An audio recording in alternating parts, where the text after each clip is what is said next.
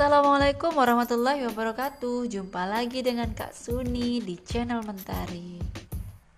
Semoga sahabat muda sekalian tetap sehat, tetap bersemangat dan gak bosen ngedengerin podcast ini. Masih seputar tentang hal-hal yang berbau politik. Nah, kali ini Kak Suni bakal ngebahas tentang utang. Utang apa tuh? Utang luar negeri, bukan utang pribadi. Oke, let's check it out. Pembangunan merupakan faktor terpenting dalam mewujudkan tujuan didirikannya suatu negara, mulai dari pembangunan manusia hingga sarana prasarananya. Maka dilakukanlah semua upaya untuk mewujudkan tujuan negara tersebut, mulai dari sektor pendidikan, kesehatan, dan keamanan, dan lainnya untuk membangun manusianya, beserta infrastruktur yang berkaitan dengan sektor-sektor tersebut. Namun apa jadinya jika sarana dan prasarana tersebut diperoleh dari utang luar negeri? Yang telah diketahui bersama adalah riba sekaligus alat penjajahan. Konsekuensi yang harus diterima negara yang berutang adalah keterikatan dengan negara pengutang dalam menentukan arah dan tujuan dari pembangunan tersebut. Sebab tidak ada negara pengutang yang tidak berhitung untung rugi.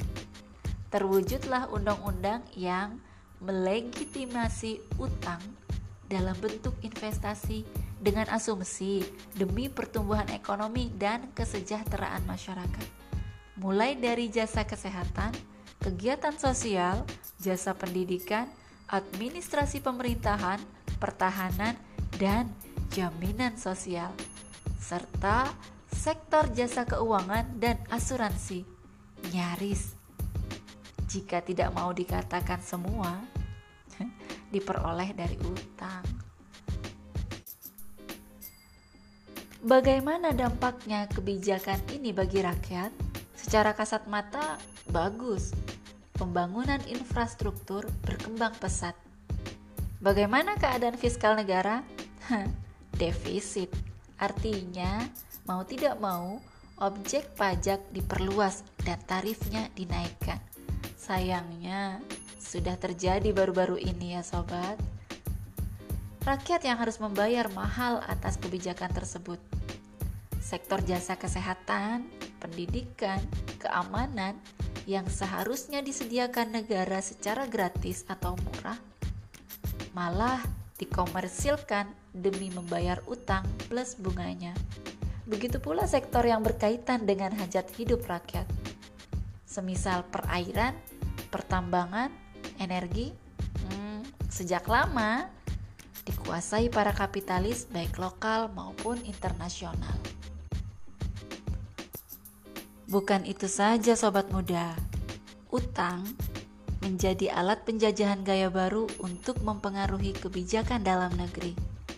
Secara demografi, Indonesia memiliki penduduk usia produktif yang cukup besar, maka investasi di sektor pendidikan sangat menggiurkan para kapitalis dengan tujuan mencetak tenaga kerja yang siap dengan skill seadanya, memutar roda perekonomian para kapitalis tersebut. Masih di sektor yang sama, pasar dalam negeri sudah dikuasai asing, sehingga U M K M yang diandalkan tak mampu bersaing dengan produk impor yang terus membanjir. Bahkan B U M N sekalipun tak mampu sobat muda. Apa jadinya sobat muda jika rakyat Indonesia dicetak sedari dini untuk menjadi buruh di negeri sendiri? Bagaimana pula negeri ini akan mandiri jika perekonomiannya ditopang dengan utang? Bagaimana pula negeri ini akan berdaulat jika setiap kebijakannya dipengaruhi oleh para investor? Sungguh memalukan ketika bahagia terhadap banyaknya investasi swasta atau dari luar negeri. Padahal rakyat yang harus membayarnya. Sangat aneh sobat muda, ketika penguasa negeri ini lebih percaya pada asing untuk mengelola berbagai sumber daya alam. Saatnya mengambil sistem alternatif untuk menyudahi carut-marut di negeri ini dan keluar dari era imperialisme gaya baru. Bagaimana sobat muda? Semoga mencerahkan dan semoga kakak tetap bisa membuat konten-konten politik yang ringan dan menyenangkan. Oke, kita akhiri dulu. Sampai jumpa lagi di podcast berikutnya. Bye. Wassalamualaikum warahmatullahi wabarakatuh.